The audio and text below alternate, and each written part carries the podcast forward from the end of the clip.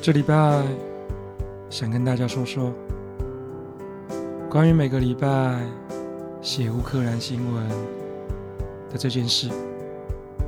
目前也已经迈入了第三个月，对于战事的想法也都写过了好多集，所以以后的周一将会以前一周的新闻或是话题。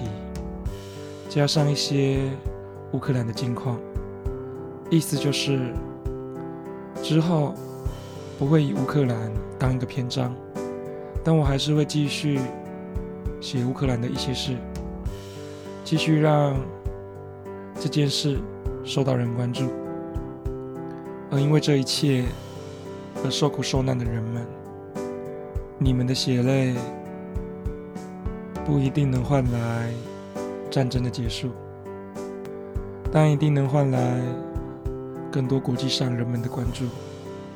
连俄罗斯的人民都不断上街抗议了，虽然还是被催泪弹驱离，但那就是对于自己与国家的未来做出的努力吧。愿世界和平，只剩下爱。与包容。